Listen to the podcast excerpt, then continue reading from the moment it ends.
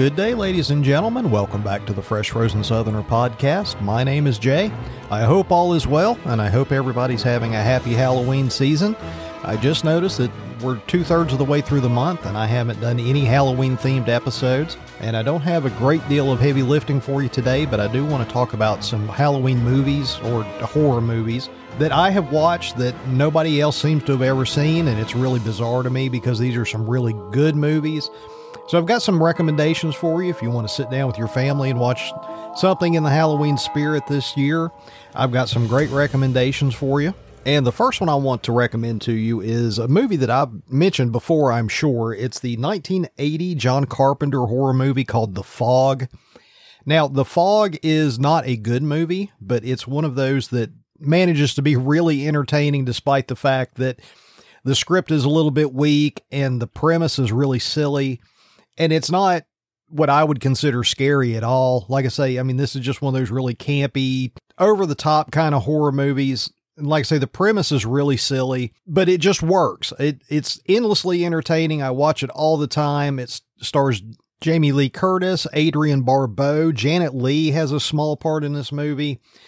Hal Holbrook has a small part in this movie. That a lot of big stars are in this. And like I say, don't go into it expecting a good movie. It's just campy horror schlock, but it's John Carpenter. He always does a good movie. Uh, like I say, I will watch this movie every year at Halloween. I have watched it probably 20 times through my life. It's one of those movies that is good in spite of how bad it is, but you really do need to do yourself a favor and watch this movie. If nothing else, it's good for a laugh. Uh, but definitely you've got that creepy, weird keyboard music that John Carpenter puts in all his movies. It's a very good movie to watch. Like I say, don't confuse it with a good movie because that's not what it is, but you will enjoy it, I guarantee. Please sit down and watch this movie if you haven't seen it. And while we're talking about John Carpenter, 1982's The Thing, that's a cult classic. I'm sure everyone has seen it. If you have not watched that movie, you definitely need to sit down and watch it. It's got great special effects, and not just for 1982, it's just really good special effects. Uh, Stan Winston was actually brought in for a couple of the scenes. Now, he was not the main special effects director, but he did do a couple of scenes for John Carpenter. The thing, of course, stars Kurt Russell. It has Wilford Brimley, David Keith, and there's several other actors in there that you'll recognize from different movies. You know, those guys that you see in a lot of stuff, but you never know their name. Uh, but if you have not seen 1982's The Thing, like I say, definitely watch it. If you care about the horror genre at all, that is a must see. There's a lot of body horror in it. There is a lot of monster shots, but it's mostly a survival tale. These guys trapped at a South Pole research center and they're trying to deal with this monster and they don't know who the monster could be because the monster can mimic different life forms. Very suspenseful. It's a you know, these guys and you none of them trust each other after they figure out what's going on, but they're all stuck in this place and they're trying to keep the monster from escaping to the mainland. Excellent movie. Like I say, I'm sure everybody has seen that, uh, but don't sleep on the 1951 version called The Thing from Another Planet. Uh, 1982's The Thing and The Thing for I'm sorry, The Thing from Another World. Both of those are based on the same novel that was written by John W. Campbell under the pen name of Don A. Stewart, and it was a, published in Astounding Science Fiction in 1938. Uh, the title of that was Who Goes There? Uh, that was also expanded. It was a novella when it was first published uh, through his manuscripts, and maybe he re- rewrote some things but that was re-released in 2019 as a full-length novel uh, under the title Frozen Hell. Now, from what I understand of the novella, the 1982 version is a more faithful adaptation of the story, but the 1951 black and white movie is also a very good watch. Now, instead of having the monster be something that can mimic other life forms, and I don't know if this was a budget issue or special effects not being where they needed to be in 1951 to be able to pull the monster off, or if they just thought that the storyline they were going to go with was a little bit more acceptable to 1951 audiences. But instead of a shape shifting monster, the monster in the thing from another world is sort of a plant based humanoid. Uh, now, the only name that I recognized on the cast list was James Arness that played the monster, and I did not realize James Arness was as big a, a man as he was. Now, I'm sure they did some, you know, camera angles and maybe had him standing on a platform or something, but he just towered over everybody else in that movie. I don't know how tall James Arness was in real life, but he is the only name on the cast list that I really recognize. Now, people that are a little bit more of a movie aficionado may look at that and say, oh, yeah, that guy was in 10 movies. He's a great actor. But like I say, I only recognize that one name. Plotline basically follows both the novella and the 1982. It's uh, set in a South, it's set in an Antarctic research station, and a team finds a crashed spaceship that's frozen in the ice. And in trying to get the spaceship out of the ice, they accidentally blow up the spaceship but they find the occupant of the spaceship either it was thrown clear in the explosion or it was thrown clear in the crash, but they take it back to their research facility. And while it's there, it unthaws and the creature wakes up. Now, in the 1951 movie, like I say, it was a plant based life form. The issue with that is, you know, they could shoot it and it would just put holes in it, but it wouldn't actually hurt it. And the creature was able to reproduce by budding. So they were trying to keep him from escaping the base because if he made it to the mainland, he would be able to reproduce on his own. And they were afraid that that life form would take over the planet. That's why they were trying to keep it at the research facility in Antarctica. Whereas in the novella and the 1982 version, obviously they didn't want the creature to escape because it could mimic human beings and you wouldn't know who was an alien and who was actually human. And it would be able to very stealthily just wipe out the population. Um, I sat down and watched that. I just caught it on one day. I had never heard of it, and I sat and watched the whole movie. I was lucky enough that I come in like five minutes after the movie started. Uh, it's a little bit campy. It's a 1951 horror movie, uh, but it was very well done. Good suspense of being you know trapped out in this very isolated area. Uh, don't sleep on this movie. It's well worth your time to watch it, and it gives you a, a little better understanding of where that story came from when you go back and watch the 1982 version of it. I've got one more live action movie I want to recommend for you. Um, this one I cannot believe is not more popular. I am one of the few people that I've ever talked to that has actually seen this movie, and I don't understand it because, I mean, it wasn't a big release, but it is just a fantastic movie. It's one of my all time favorite sort of Halloweeny movies to watch, uh, but it's The Frighteners from 1996. It's directed by Peter Jackson that did Lord of the Rings. Obviously, this was before that uh, but a very good director. It stars Michael J. Fox, Trini Alvarado. John Astin is in this movie. Uh, John Astin played Gomez Addams in the 1960s TV show.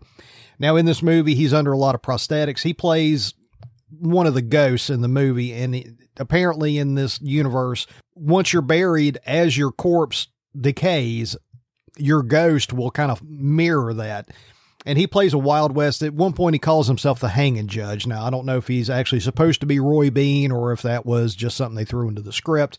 But he is, I mean, he's Old West gunslinger, and he's so decayed you really can't tell that it's John Astin. He's under so much makeup. But uh, the great Gomez Addams is in this movie. Uh, the story goes along that Michael J. Fox, he was a successful architect, and then he was involved in a car wreck that killed his wife. And after the car accident, uh, Michael J. Fox's character is able to see and speak to ghosts. And so he sort of sets up, he's, he's basically a con man. He has three ghosts that quote unquote work for him. They live in his house and he talks to them.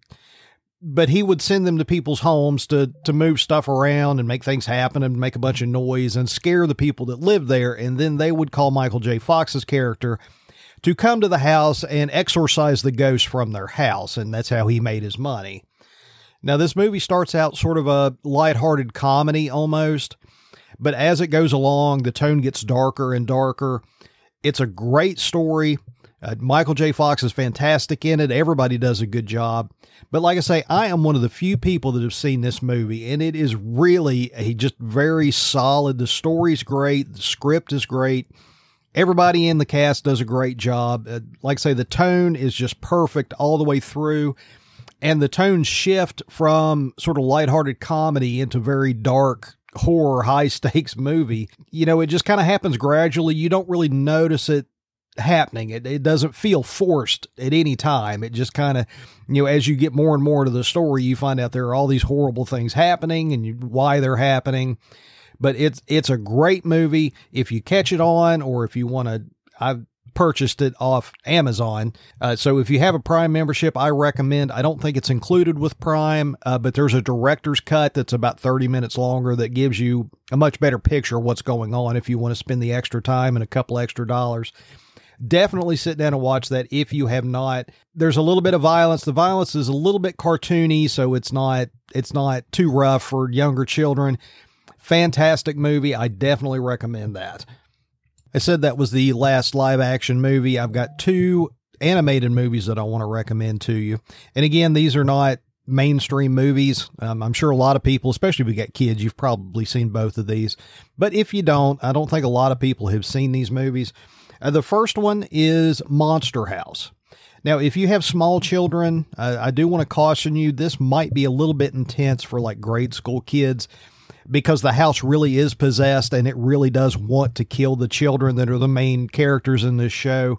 So it's kind of for an animated children's movie. Like I say, it could be a little intense for a younger younger child.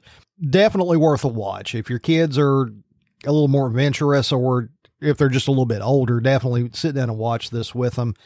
Uh, but this movie came out in 2006.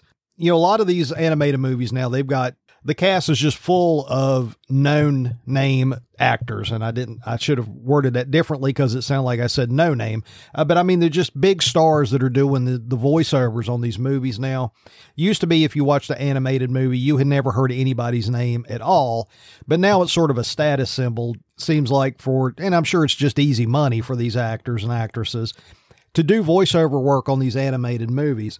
And this one in particular, you know, Steve Buscemi is in it, Maggie Gyllenhaal, Jon Heder, Kevin James, Jason Lee, Nick Cannon, Kathleen Turner, Fred Willard, Catherine O'Hara. I mean, just basically everybody except for the little kids. You've heard of everybody in this movie. The story of the movie is that the main little kid in the movie, DJ, lives across the street from that grumpy old man that's just sort of a movie trope, you know, the the stay off of my lawn and if your ball lands in his yard, he'll run out and he'll take the ball and you never get it back. And he's just just really mean to all the kids in the neighborhood. The character of DJ has sort of become obsessed with this old man named Mr. Nebbercracker. And he spends a lot of the time that he's in his room, he just keeps an eye on what Mr. Nebbercracker is doing next door. And since he's always keeping an eye on the house, he starts to notice that it's not just Mr. Nebbercracker that the house will actually like if a dog gets into the into the yard, the house will swallow up the dog. And of course, the adults never believe him that there's anything like that going on. You know, his parents don't know. Uh, but he enlists his best friend, and then they meet a little girl that was going door to door selling candy. They enlist her. She knows, well, actually, the house attacks her, and the two boys save her. I know that wouldn't go over in modern modern movie making, you know, you can't have a female character saved by male characters. Well, and obviously I forgot to turn my phone on to silent. I apologize. Uh, but then you've got all three of these kids watching this house. And like I say, the house really is possessed. The house really does want to cause harm to the children. Uh, but it, excellent movie, great cast.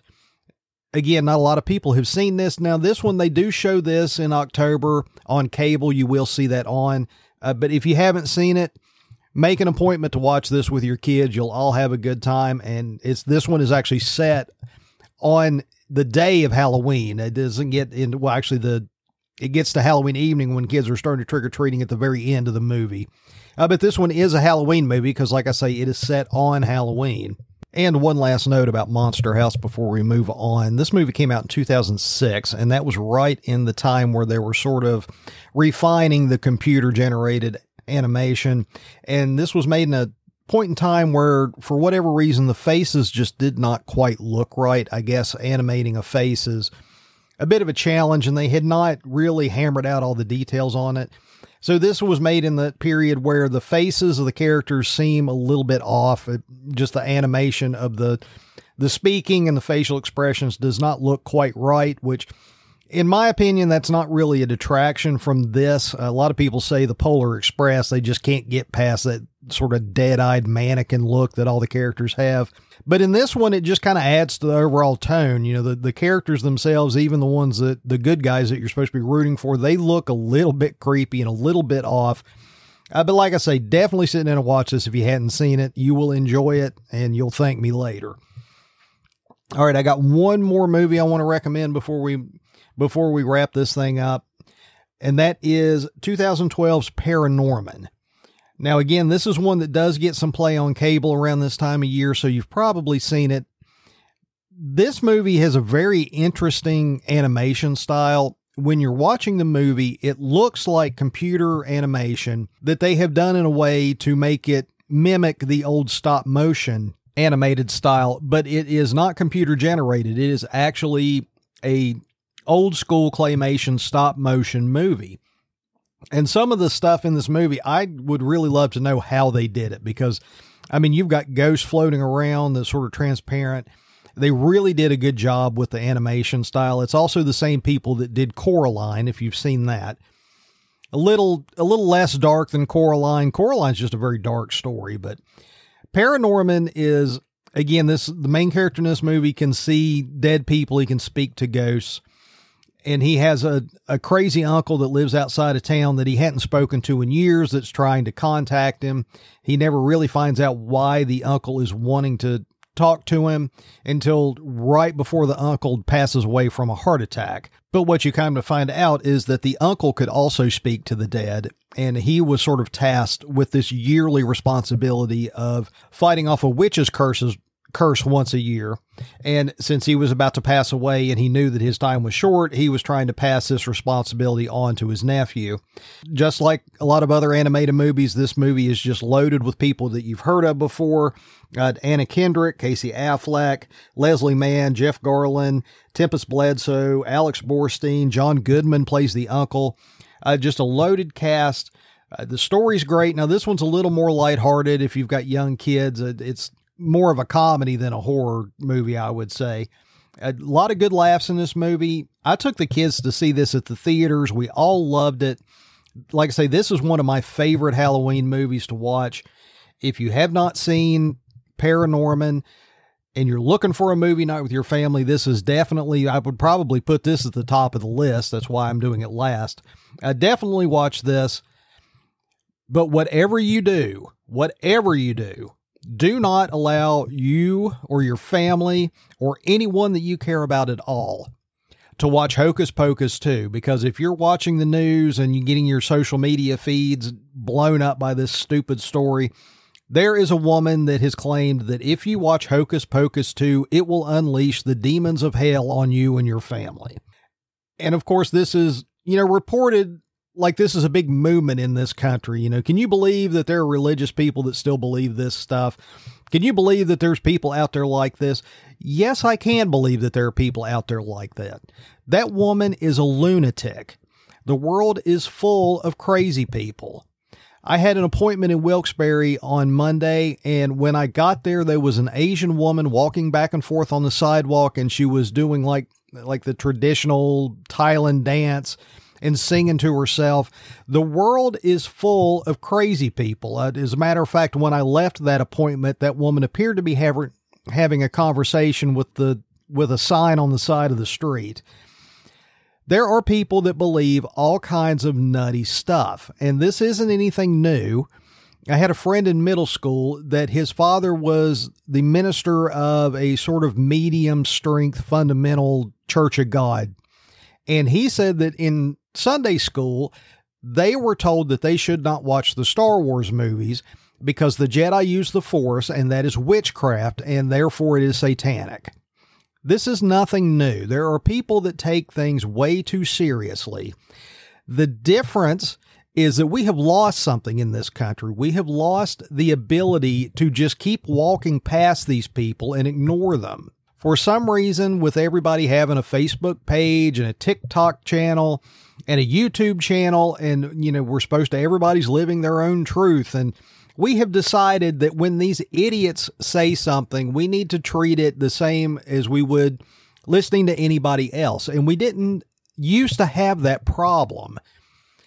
these people have always been around. There are a lot of people out there with mental conditions. The difference between now and 30 years ago is we would just say, well, that person's a nut, and we would keep walking. And the problem isn't this woman. She has every right to her opinion and she can think whatever she wants to think. The problem is, is that this gets picked up on social media and it gets shared all over the place. And then the normal news media picks it up and they, they put it out there like, you know, trying to convince everybody that anybody that's ever stepped foot into a church, this is the crazy stuff they believe. Because for whatever reason, the left leaning media has decided that it really does not like Christianity and it tries to put them in a poor light every chance it gets. But this isn't a movement in this country. This is one slightly unhinged individual that is either taking her religion way too seriously, is taking this movie way too seriously, and it's probably a little bit of both.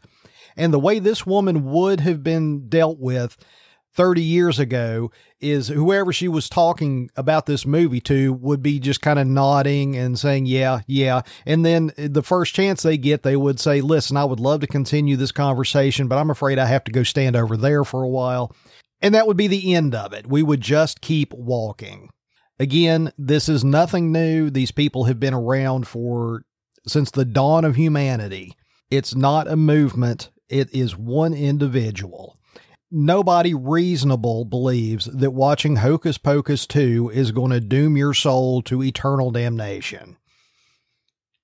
All right, ladies and gentlemen, that's about all I've got for you today. Like I say, today's episode was kind of a light topic, but I hope everybody's getting into the Halloween spirit and getting to enjoy the season. My family, we have done absolutely nothing for Halloween. Everything's so up in the air, and we're just on the road all the time but I've kind of chalked uh, 2022 up to being just a lost year. Hopefully, next year will be better.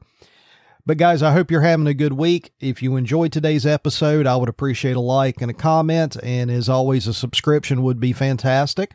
You can leave me a comment at freshfrozensoutherner at gmail.com, or you can go to the Fresh Frozen Southerner Facebook page. All right, guys. I hope everybody's work week is going well. I hope you have a good weekend and can get out to some pumpkin patches and some fall festivals and enjoy the season. I will talk to you very soon. And as always, I appreciate you sitting with me for this long. Have a good day, and we will talk again soon. Thank you very much.